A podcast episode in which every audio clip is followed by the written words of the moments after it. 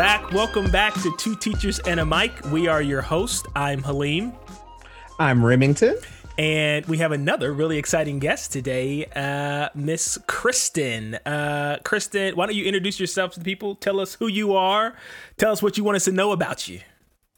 Yeah, thanks for having me, guys. Uh, my name's Kristen. I'm an assistant principal of culture um, at a high school in Tennessee, and I'm just really excited to be here uh, awesome. to talk about all things impacting education right now. Yes, there are a ton of things impacting education.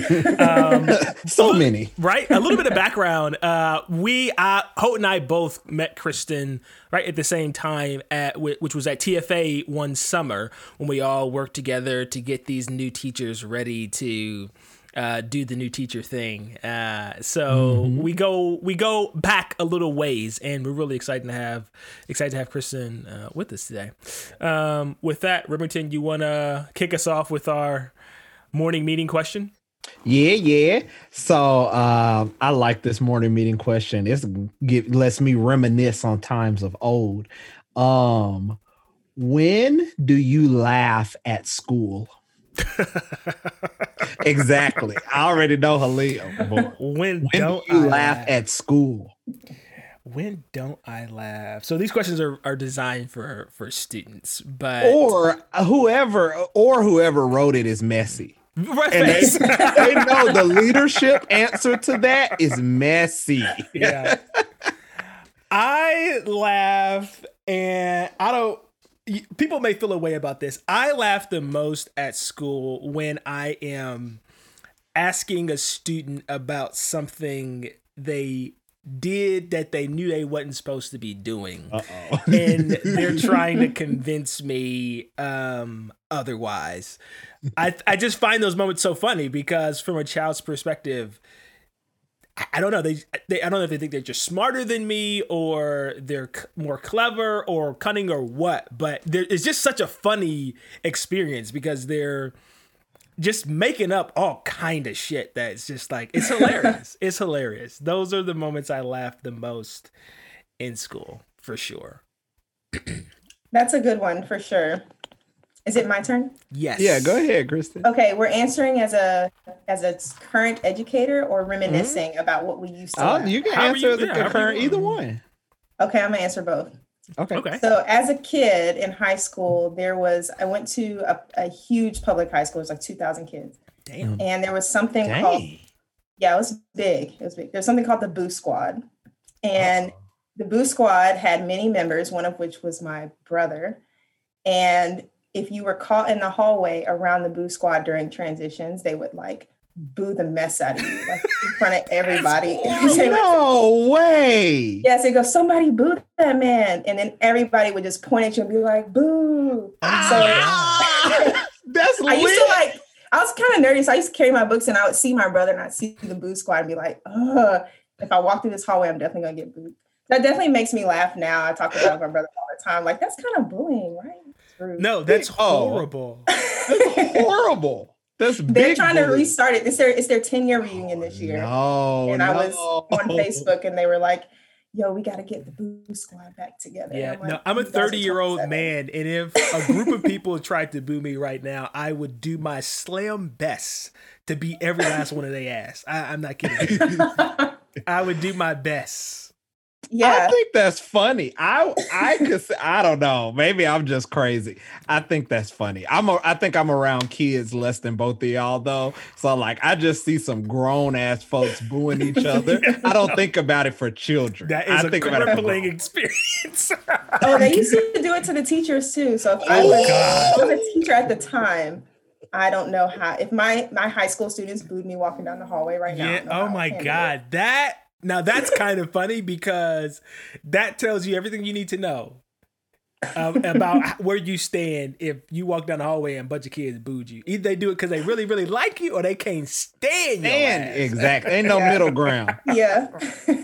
yeah.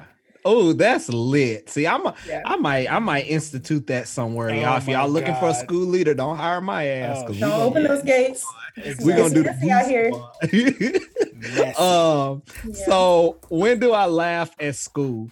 I will say when I was before I was a consultant, when I was in schools consistently, I laughed when kids told the truth about adults. Ooh. Especially truths that the adult didn't want to hear. Mhm. Like when I was in the classroom, we had a lot of alternatively licensed teachers and like you know who are from Teach for America and like the whole premise of Teach for America is that I can't teach but I want to learn. And so we, you know, we were I worked at a school that was predominantly black and brown kids and when you get this like really young, bright-eyed, bushy-tailed teacher that comes in, and these kids been in school all their life, they know who can and can't teach. exactly. And so it used to make me laugh when a teacher would say, So and so told me I can't teach. And I'm like, But isn't that the whole point? Like, isn't that you're in Teach for America, right? Isn't that true? like, you know, and I just, and you know, I couldn't respond that way as their grade team. Hmm. But you can't. Why are you mad? like, Yeah. we all know you can't teach. of us people- Like, that's the point. and so, why are you mad? So, I had to go somewhere else and laugh about it because Yeah. they weren't wrong. And so, like, you thought you was gonna come up in here and give these kids all of this feedback, and they wasn't gonna give you none. Exactly. I don't think it worked like that. I don't think it does either. Facts.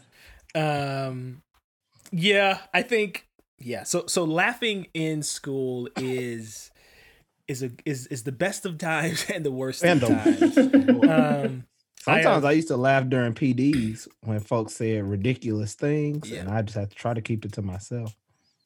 yeah, Mm. I think um some of the best laughs were probably in PDs, and then Holt were in Holt and I were in a lot of those PDs together. and We're just like Jesus Christ. Oh, when you have a friend who's on the same page. We could never, uh, Halim. I don't think we've ever sat together in a PD. It oh no, we would wouldn't- do like no one ever had to separate us. We were just like no no no no no. It's it's not it's not a good idea. It's like you know. Yeah. Oh yeah. professional. Well, virtual PDs gives you so much more secrecy in communicating with your friends because Oh. now something is said and everyone's head goes Yeah. Ooh, Into their texting. Yeah, their head goes down in their texting. Uh, Yeah. dang. I have only been on the other end of that uh, during this time. Uh, so, and it's Yeah. like, yo, I, I used to be a teacher. Like, I know what's happening. Or like a random giggle in the middle of something really serious. Like, we're talking about circulation and people start giggling. I'm like, I know, I know I'm not that funny. So, um, it's laughter at my own expense, but it's fine.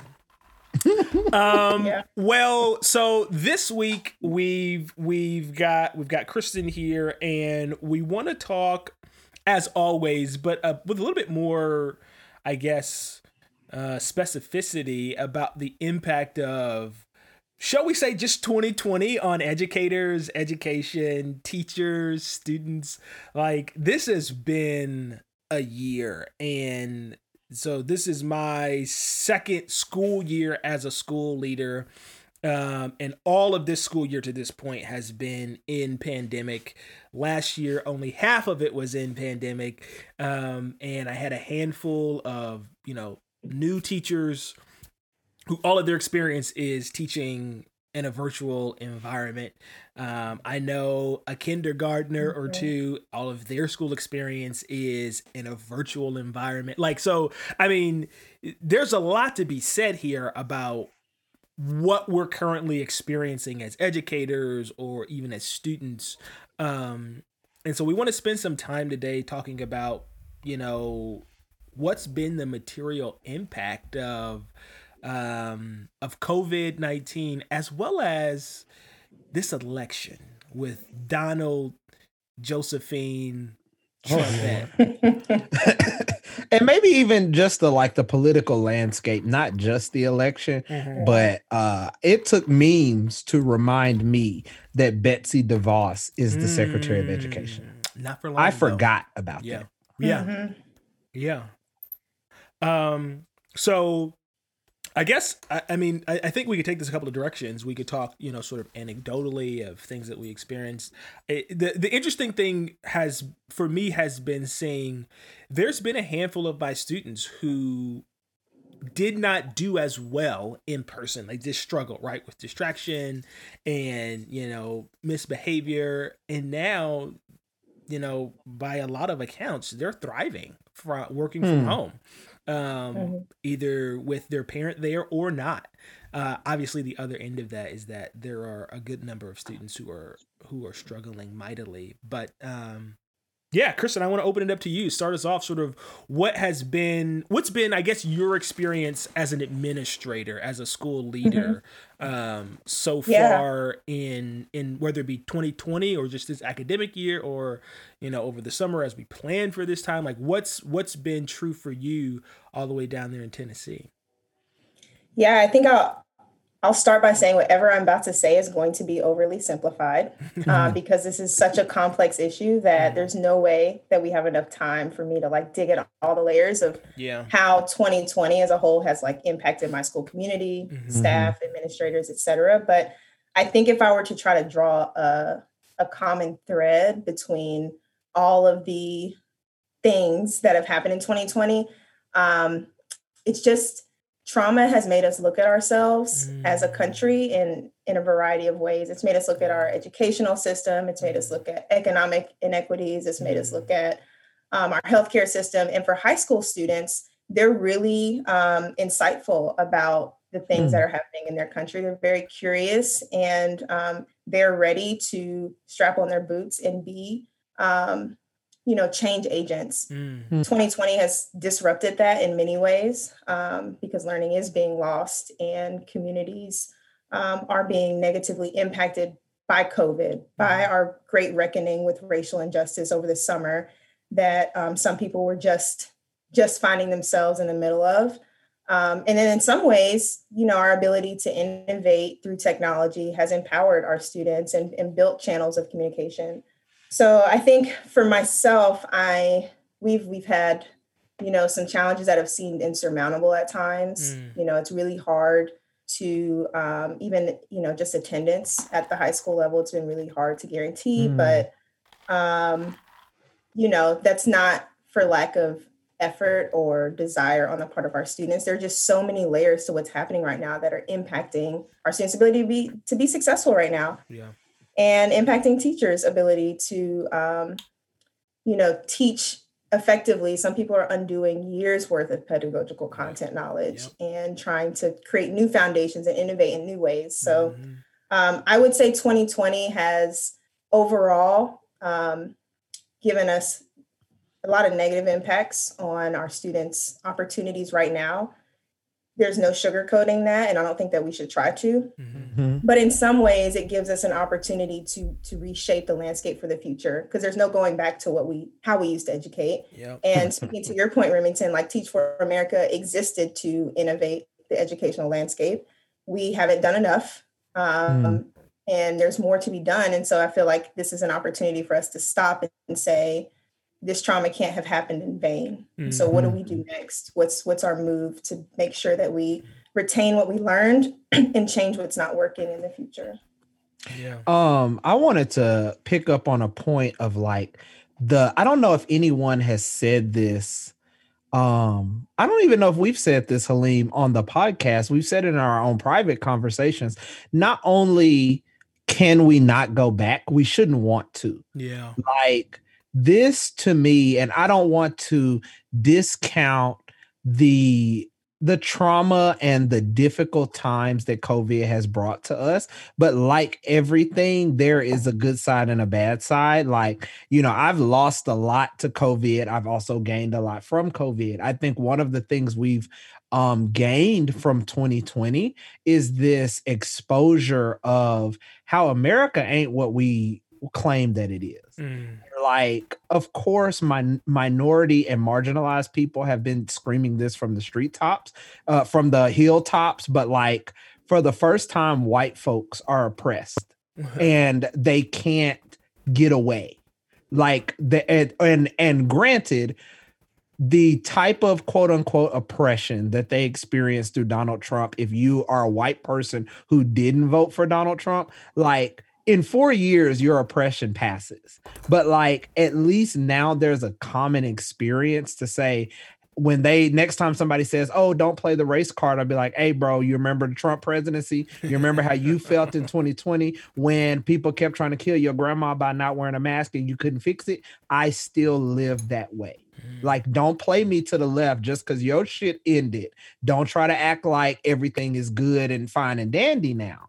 And so, like, as a DEI practitioner, I am forever from this day forth to the end of my career. I am going to be directing white people back to 2020 because it's the most oppressive time a white liberal American has ever lived in in the United States. Period. Mm, yeah, I think um, sort of getting back to I get I guess both of you made this point of like not trying to go back. We hear a lot of rhetoric of, you know, we've got to try to a either recover what we've lost um, from the student perspective in 2020 or you know we're just waiting for that magical day where we can get back to the status quo and get back to normal i'd love to hear from both of you sort of like what mm. have we learned from this time in this like from the school space? What have we learned during this time uh, outside of obvi- the obvious capacity of our students to switch overnight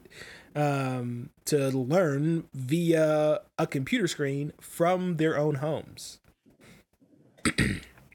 Yeah big question. I i think what i'm learning is that the operation of education, the big machine that was created to, to teach people how to be um, effective participants in the job market is not the education system that's needed for the future. Mm-hmm. And our students are calling that into question all the time, sometimes in not the best ways, but they're still calling it into question. And that that sentiment is really important to preserve. But this time has shown us that to be a citizen in this country and affect change in the future, we need to rethink the things that we're doing to empower students at the school level. Um, what competencies are we making sure that they have? And that's not something that um, traditionally has been important at the school level. We've we've driven, and I'm not speaking about my specific school. I'm speaking about my entire educational experience. Um, mm you know we've we've created a school system that is built around compliance and let's just make sure that we're molding our students to fit within um, what we believe is most most will, will, make them most successful in the in the career mm-hmm. field and right now if i were to say that to my students that's not what they're thinking about they're mm-hmm. thinking about well you say all of that and i've seen this play out generation over generation the outcomes that we're guaranteed it, we're, we're seeing now that that's not that's not promised. Mm-hmm. And so what if, what is my space in 10 years and 20 years if I follow these steps and still find myself on the other side of this educational experience, still still oppressed, um, and still fighting some of the challenges that we've been fighting for generations. Mm-hmm. And so we we need to create spaces in our schools that allow students to be change agents. Mm. Um, and i'm not i don't say that in a fluffy way. I think that that happens at the curriculum level. I think that happens in the disciplinary level. I think that happens with systems that we put in place at our schools not just let's have a club about student empowerment and let's talk about this. I don't mean that in a fluffy way. I think yeah. we need a complete renovation of some of the this the structures within our education system that are specifically built towards things like compliance and standardization. Yeah. because that our kids are saying that didn't work. Yeah. That didn't work for you. Yeah. And it's not going to work for me, especially right now. Yeah, it, it didn't work. And we know it doesn't work, right? Um, yeah.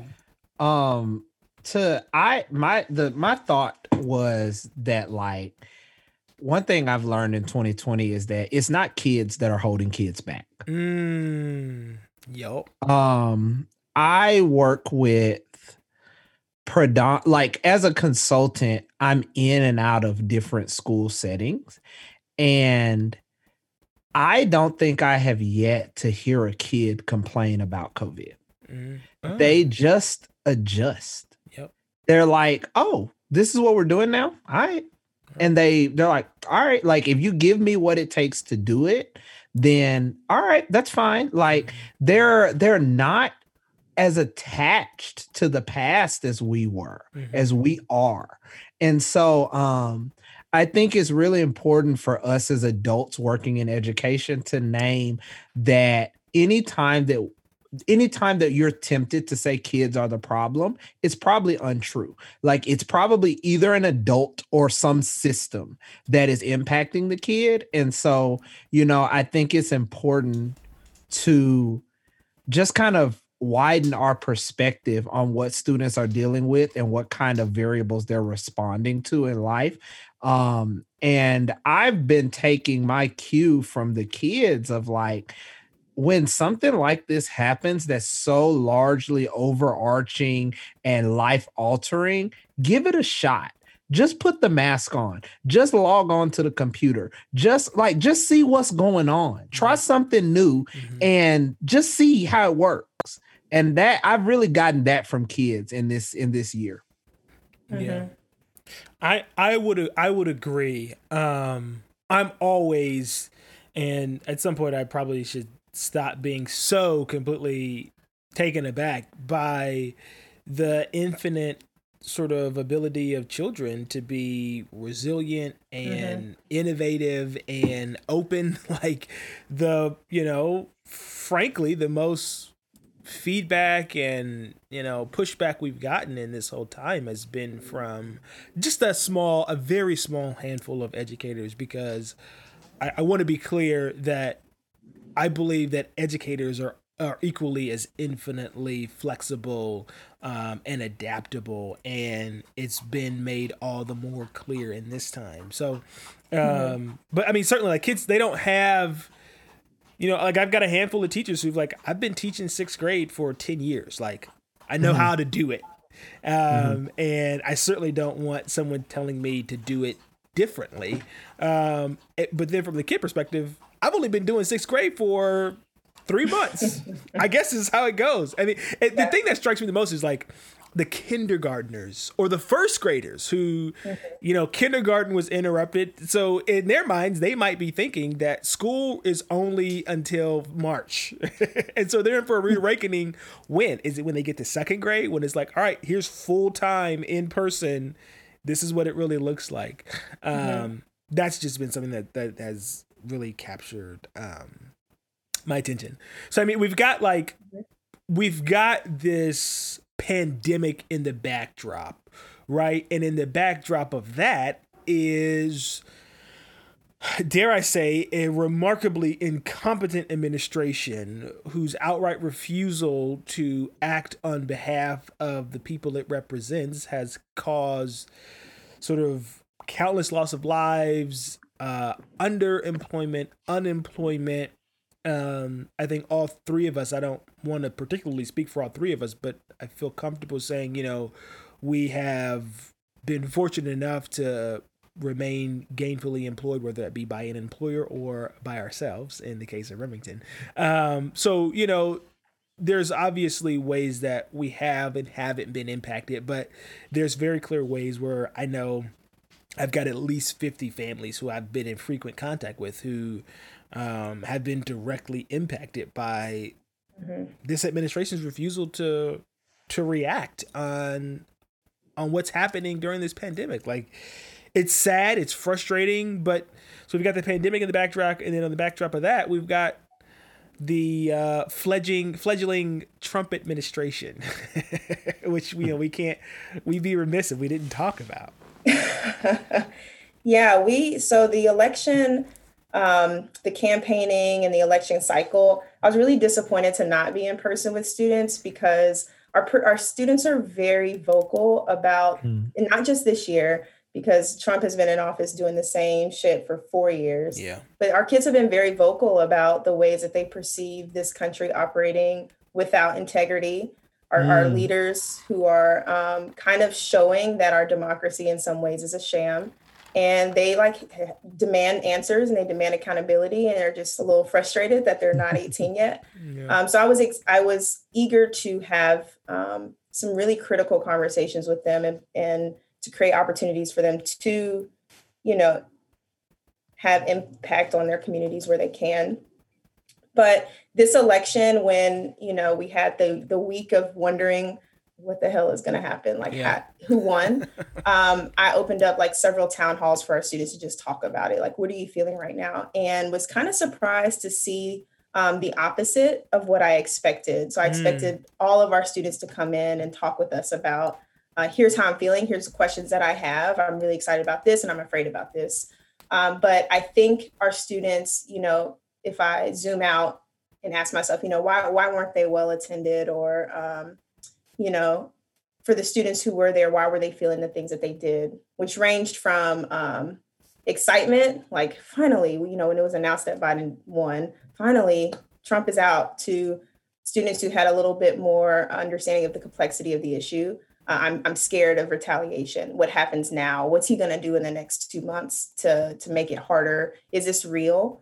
Um, I think our students have had like an extreme emotional tax over the last four years and realized that they had been holding their breath, staff as well, myself included, mm-hmm. the last four years, and are just in this place of feeling like, what what now? Are we in the eye of the storm, or is the storm passed? Mm. So I think that that's something that our students are still processing and are going to need space to continue to do so and we'll continue to offer them places to and opportunities to process but that's kind of where we all are is just now what?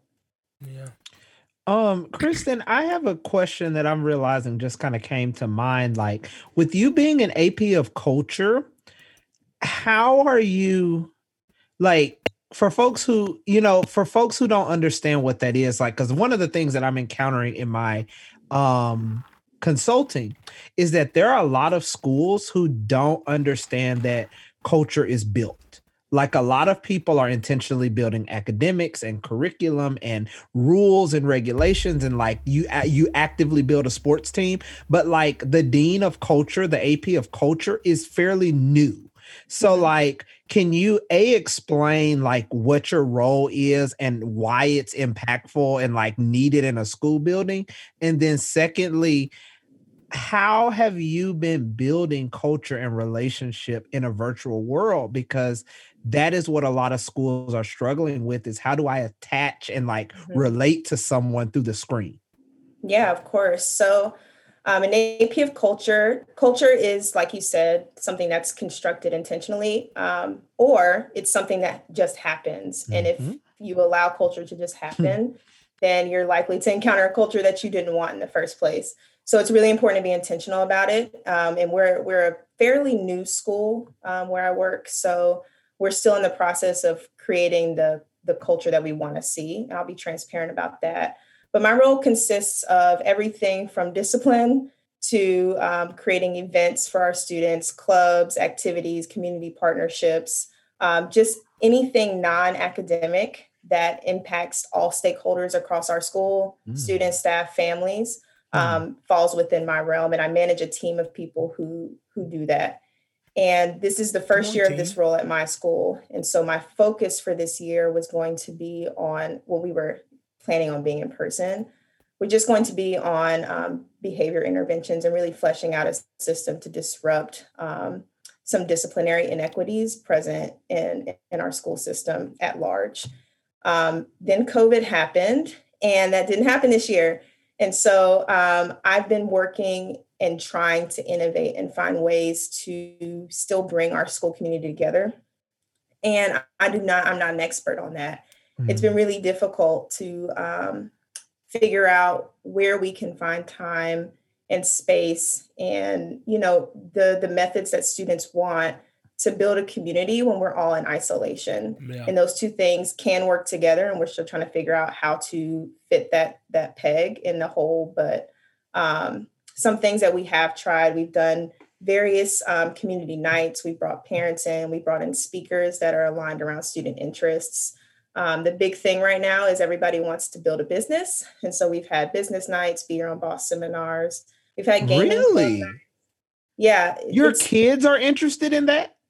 Oh, yeah. You see it all over Instagram and social media all the time where somebody um, starts a small t shirt business or starts a bag business or uh-huh. starts yeah. a shoe business. You know, uh, and I think it's great. Entrepreneurship wow. now is more accessible than it's probably ever been because of students' access to everybody's access to technology. Yeah, there, so, there is a a boom in entrepreneurship right now, mm-hmm. and I'm not surprised that that young people are taking advantage of it. I haven't seen it at scale um, but obviously with like that high school sort of component to it, that's uh, that's really interesting. That's exciting as well. Yeah, that just gave me a little. i didn't know that was a thing. That's Yeah. what's up. Yeah, me neither. Okay.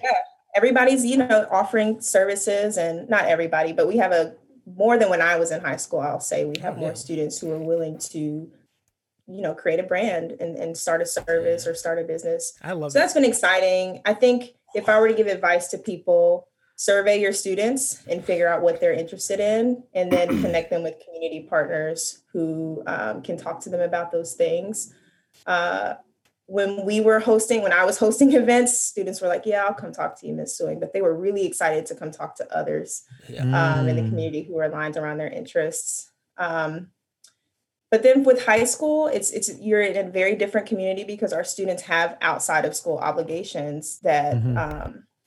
Restrict their time. A lot of our students have jobs, or they they care for siblings, or they transport caregivers, and that's you know when you open up space from 4 to 5 p.m for students to do something that not all of them are always available. So you have to be respectful of that. Um, and we're still trying to figure out how we can you know build build a school community and a school culture virtually That's what's up. Like I did not. I don't know. This just opened up a whole new set of Yeah, eyes to me. kids. Come Yeah, to I'm gonna come to. I'm. I, I got some things I want to work with you on. I, you got to get me on board. I'm gonna come For talk to kids, That's next um, year on boss seminar i'll invite yeah. you please. That's Mhm. um that's really cool because uh I right hope you you haven't worked with high schoolers before, right? Like in a formal setting. Eh, I did for a gifted summer camp. And Oh, so, okay. like, some, and that was like three years in a row where I did high school there. But Mm-hmm. outside of that, no. Yeah, I have no high school experience except for when I went to high school. So I think that's just like a population that's unaccounted for. they, they keep it real between the two of us. All I can only time. imagine. So my current AP, she lo- she loves high schoolers, and she's like, Mhm. "I love middle school. I love you, but you know, when we're talking about a high school, let me know because that's where I'm trying to be." Um, which is dope, right? I think I think about my, oh gosh. You call it an awakening, political, socio-political awakening. It happened in in 11th grade. Funny, fun story. I recently reconnected with my 12th grade AP English teacher, Miss, I'm going to say her whole name, Laura Antoniak. She is hands down the woman who taught me how to write. Okay. Before her, uh, the 12 years before I got to 12th grade, I didn't know nothing about writing. I thought I knew something, you know, I had good grades, didn't know. And she added me on Facebook and she wished me happy birthday. My birthday was last week. And I was like, oh my God, Miss Antoniak. And she used to tell us in class, like, listen, you're here. You're here to learn. Like she didn't take no shit. She didn't play even for a little bit. Like y'all are basically grown. And if you want to do this, you can. If you don't, just get the fuck out because I got folks in here who know they need it. She's like, during this year, kids are going to come back in here and they're going to hug me, talking about, you know, you taught me this, that. That's what they do every year. So you're going to see it. So take it from me or not, but we're doing the real deal in here. And we reconnect. I reconnected with Miss Antoniak and it was dope. And so high school is like a really critical time. I think, you know, Mhm. I, I love middle school and it just really excites me. Um, all of the fun things that we we learn and we teach them and they learn about themselves. But yeah, that's a perspective that sort of has gone un uh, um, named explicitly um, on on our little podcast because we don't have a ton of of high school background. Um, yeah. I'm Yeah, interested. you guys should get some high school students up in here. They will definitely. Um, That would be kind of lit. Yeah, so we so our all of our former students that we were with together are now in high school. They are in high school. Yeah. Oh, I'm thinking of I'm thinking of QT QT QT cubed. Hope. I had a dream about them last night, and Oh, when I shit. tell you they were just as bad in the dream as they were. Oh damn! So I mean, your favorite But- students are always the ones that. Like, Oh, right. we had a good time. Though. oh yeah, yeah, it was a good time. we need to get them. they're like. Mr. Holt, why are you dreaming about us? hey, exactly. I be dreaming about. I dream about my kids all the time. oh I've got. yeah, I, I don't know if you can see through through my microphone, like through the splash, uh, the splash protector and the microphone, there's an NACS picture right over there, and uh, I can't see it. it's it's got all the kids' names on it, and so I sleep right under that picture, and so Yeah. I be I wake up in the mornings. I don't want to get up. I turn and I look at that, and I read the names and the messages, and I be like, you know what? I gotta go ahead and get this thing. You gotta do it. You gotta So- do it. yeah, I Um, think students right now are really, um, at least at the high school level, in Mhm. my experience, are more so now really, um, you know, taking stock of how much their teachers care. Mhm. And, you know, with with in person, all of the restrictions of an in person setting removed, all the rules and things like that. exactly. When we just strip it bare to just, I'm here to teach you and I'm here to do um, whatever I can to make sure that you're successful. Our students are really seeing and appreciating that. And so, you know, I think we were speaking about positive impacts of this time. That's one that we should absolutely elevate. Is I think the partnership between students and families and teachers Mhm. has grown stronger um, because this they the kids see it. They know this is not easy, and they are always like, I, "Hats off to y'all. Y'all are trying. We're all That's trying." what's up. That that is is, what's up. so nice. yeah, that's dope. It is nice. I'm like, re- remember that when we go back in person. Remember all these exactly. calls, all the messages.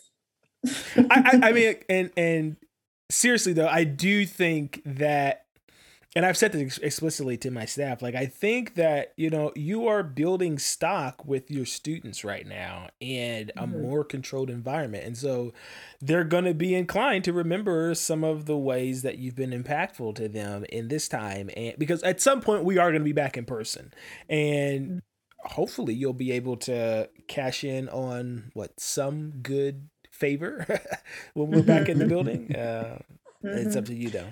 And it, it really does take you a long way. Like Halim, I'm thinking now about how much we did for our kids when we were teaching together. Mm. Like, I'll, there are two things that I never forget. The day that you took me in your car to deliver report cards, because I had not done it before. Mm. And just the way that, and you talked about how impactful it is for your teacher to come to your home. Mm. And like I remember there were three kids when we showed up. Like I was like, you know, I wonder what how they gonna feel. But they were just, it was a little awkward, but they were also like, hee hee, my teacher's here. Like Yeah. they care about me. You know what I'm saying? And so like, I'll just never forget that. Cause like you would never have known from the way that they show up in school, like, oh, you know, whatever. We don't like Mr. Who is uh we don't like their class. But yeah, all of a sudden now we real likable now that we here in front of you and your mama and your auntie, you know. Yeah. Mhm. It gets you a lot of stock Mhm. later on. Yeah, you got to build those sort of deposits. Um, so I think, I think what's next is the edge up. And oh my gosh. Hope, do you Hope, give us a little overview of what the edge up is? I have a very different edge up today, and I'm actually excited to talk about it. But Hope, Good. outline good. what the edge up is for Kristen. Okay, so the way that you know, like our whole um our whole podcast is teacher themed. So you know, we start out with the morning meeting, and then we talk about the we do the direct instruction piece, which is what we just did. We talk about whatever hot topic is for the day, make sure we meet our objectives. But then we come to the end, we get the edge up. This is where somebody got to get some feedback. And so you know, like when you got the little haircut and it ain't quite it it ain't all good but it ain't all bad you go in and you just need some corrective feedback so you go and get your little edge up and so the edge up is the portion where we choose something that impacts education and we give somebody some corrective feedback Mm, okay. Um, I'm happy to go first. Um, nope, go ahead So I don't know who these people are, and I, I'm sure I'm going to butcher their names, but there is a, I guess, like socialite, social media personality. I don't know what he's famous for. His name is Rolling Ray, and Yes. and he has some kind of beef. I think like his his sort of claim to fame is like having beef with people. I don't know, but he has this beef with another person whose name I I can't I don't know and I can't find. is it Uh, saucy santana That's what it is. Have you is. heard that? Saucy Yeah, Santana. And. Saucy Santana made a diss track to Rolling Ray talk and the title of the song is Let Me See You Walk. And Rolling Ray cannot walk. He is confined to a wheelchair. Yeah, yeah. Ho- I wish I could see Holt's face right now. That is the face I was making when I learned of You're of this. lying. I wish I was. So this edge up is for Saucy Santana. I've heard the song just because I scrolled and saw it on Instagram. And you know, initially I'm like, oh, this is an interesting song. It's like the video, the the the the sort of picture is like uh, the video is just like people walking like a really you know strut.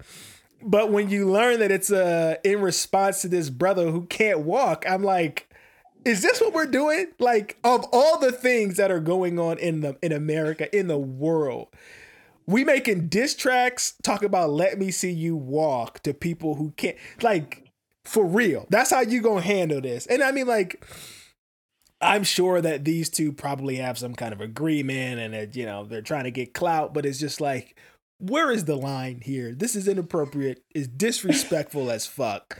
Like, I am. I, I haven't. Luckily, I have not seen anyone on my feed repost it because that would be a problem. But yeah, let me see you walk. So, Saucy Santana, I, I want to edge you up real quick, brother. I don't know a whole lot about you, but um, I'm gonna go ahead and need, I'm gonna need you to go ahead on and, and log off for me. Go ahead, and log off for me. That's not that's not cute. The video is him like strutting up and down the hallway. yeah, It's like, really disrespectful. Yeah, it's like, and the song is just like, let me see you walk, walk, walk. And you're like, it's catchy. But then when you later, like me, learn it's about a nigga who can't actually walk, I'm like, wait, really?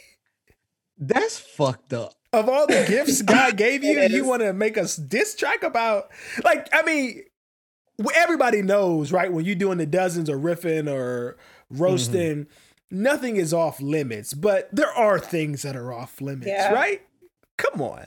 So that's that was what was in my heart. It's not as political as we normally go. I think the last person I edge up was Donald Trump, but saucy.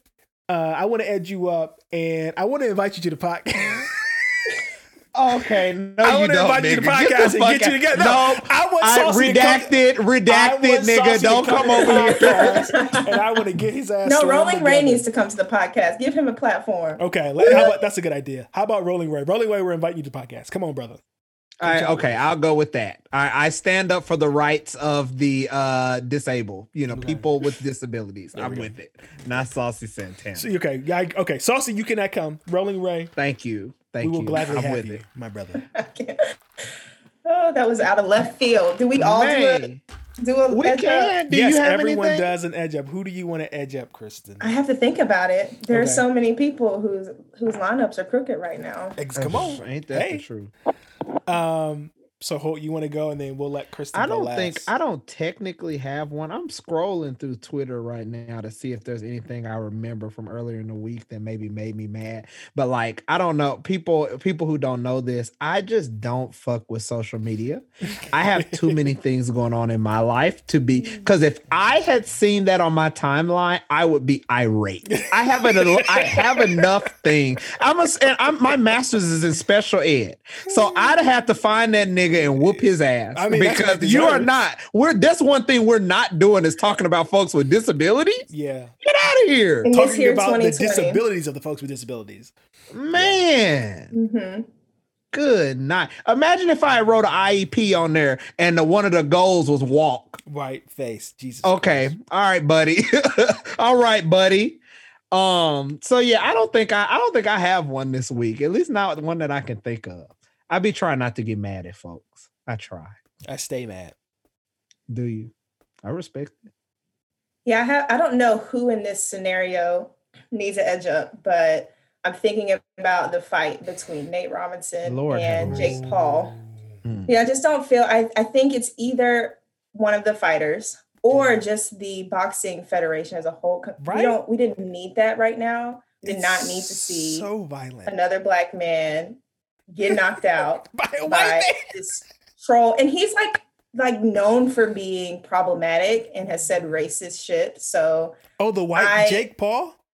yeah jake Oh, paul is like that. the worst Oh, Nobody likes him except his fans. And I don't he- know if it's him or his brother. His brother Logan Paul.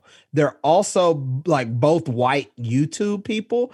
Mm-hmm. Logan Paul went to the suicide forest in Japan, which is like literally a place where people have Mm. gone and hung themselves and there are dead bodies hanging in there. And he did like a YouTube live from there, poking Jesus around Christ. dead bodies and making fun of people who had committed suicide. Oh my gosh. It's just awful. And then his family member goes on national television or pay per view and just knocks out a basketball player that nobody was thinking about right now. And so now we have this headline that nobody wanted Mm. and just this poor performance. I don't know. I don't know who to blame. I think they all just need to be shaved bald Wait. in 2021. Okay, so this might reveal some of my ignorance. Are they not actual boxers?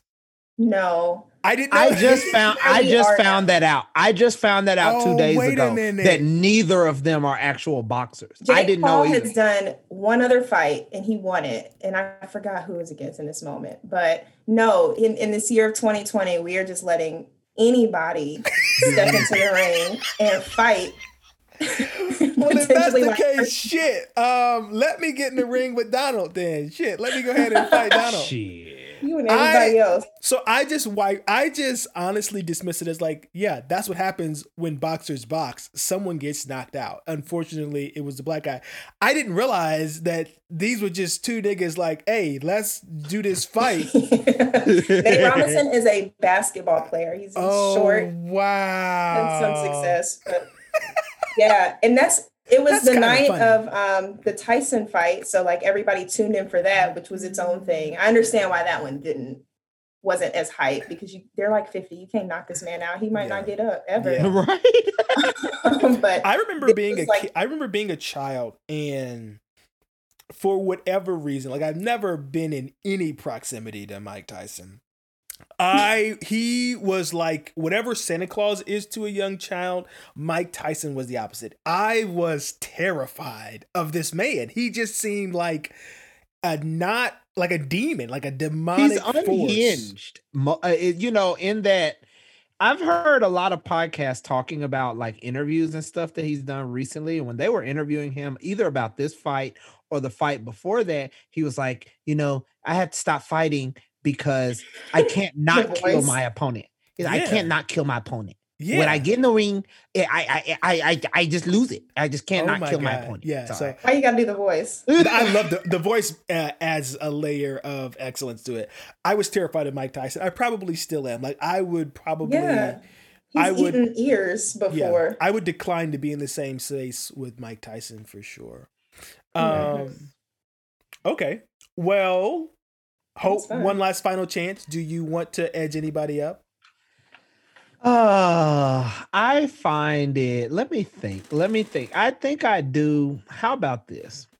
One thing that has been bothering me is white folks' unwillingness to recognize that this is the same America that it's always been. Mm, I hate that white people are acting like America is now a dumpster fire or it's in the dumpster or it's a piece of shit now that you're the one that's Mm. oppressed. yeah. Everything that we've said for the last 400 years in this country, y'all have said it for four years, one one hundredth of the amount of time that we've said it. And now all of a sudden we're going to hell in a handbasket. Yep. So, and like the reason that it bothers me is like it it likens itself so much to cultural appropriation. White people think Mm. when they find something, that's when it was discovered, Mm. i.e., Uh-oh. America. Uh-oh. There were a million niggas living here before you got here, and you I killed them discovered it. all and said, "Look what we found." We discovered If you don't shut your dumb ass up, there were already people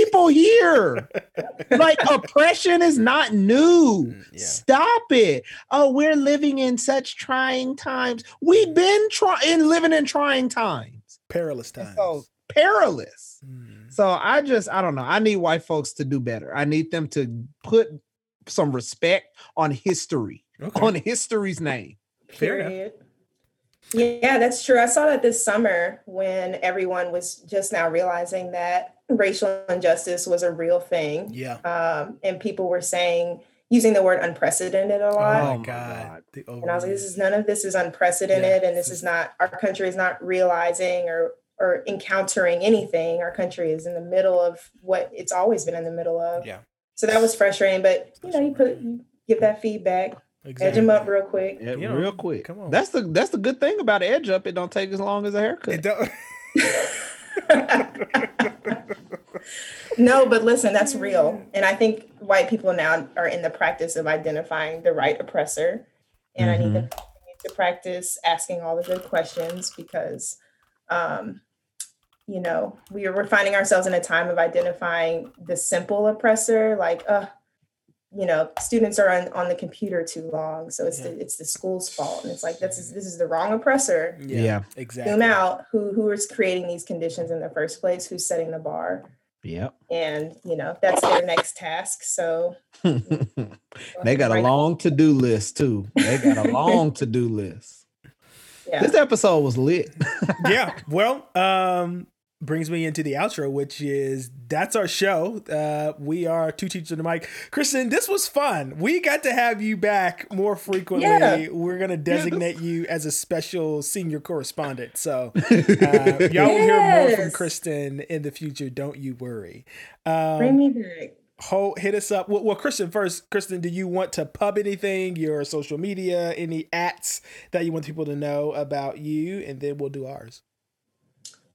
No okay, I was about to say. well uh, I don't know if you want them in your business like I mean, that. hey, that's up to you. Hey, I, I'm just giving you the opportunity. If the answer is no, i'm thinking about my social media um no but if you know this is kind of silly but it's a hobby of mine i do like to make educational music videos and so if anybody wants to check me out check me out on youtube get my view count up because when Okay. count gets up um, we're talking about Grammys, and that's where I'm trying to be. So, um, That's the Kristen, Grammy. on YouTube. Yeah, they need to create a Grammy educational video category. I win every I year. love it. You- They do have YouTube awards every year. There are there are um video influencer awards. So there you go. Great. Let's get my Yeah. view count up so I can influence. I 'cause have right now it's hovering. I have 30. seen. I don't think I've told you this, Kristen. I have stolen some of your um, videos and shared them with my staff uh, before.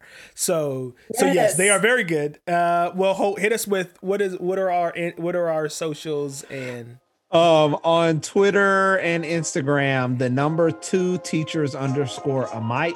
And if you want to email us issues that you are experiencing in school, trouble with virtual stuff, questions you have for the show, it is the number two teachers and a mic podcast at gmail.com. Uh, hit us up, give us a follow. We love to hear from listeners, and we just might read your question on the show. okay. Uh, well, all right, folks, that's our show. Thanks for listening, and we will get back at you in the next episode. Peace.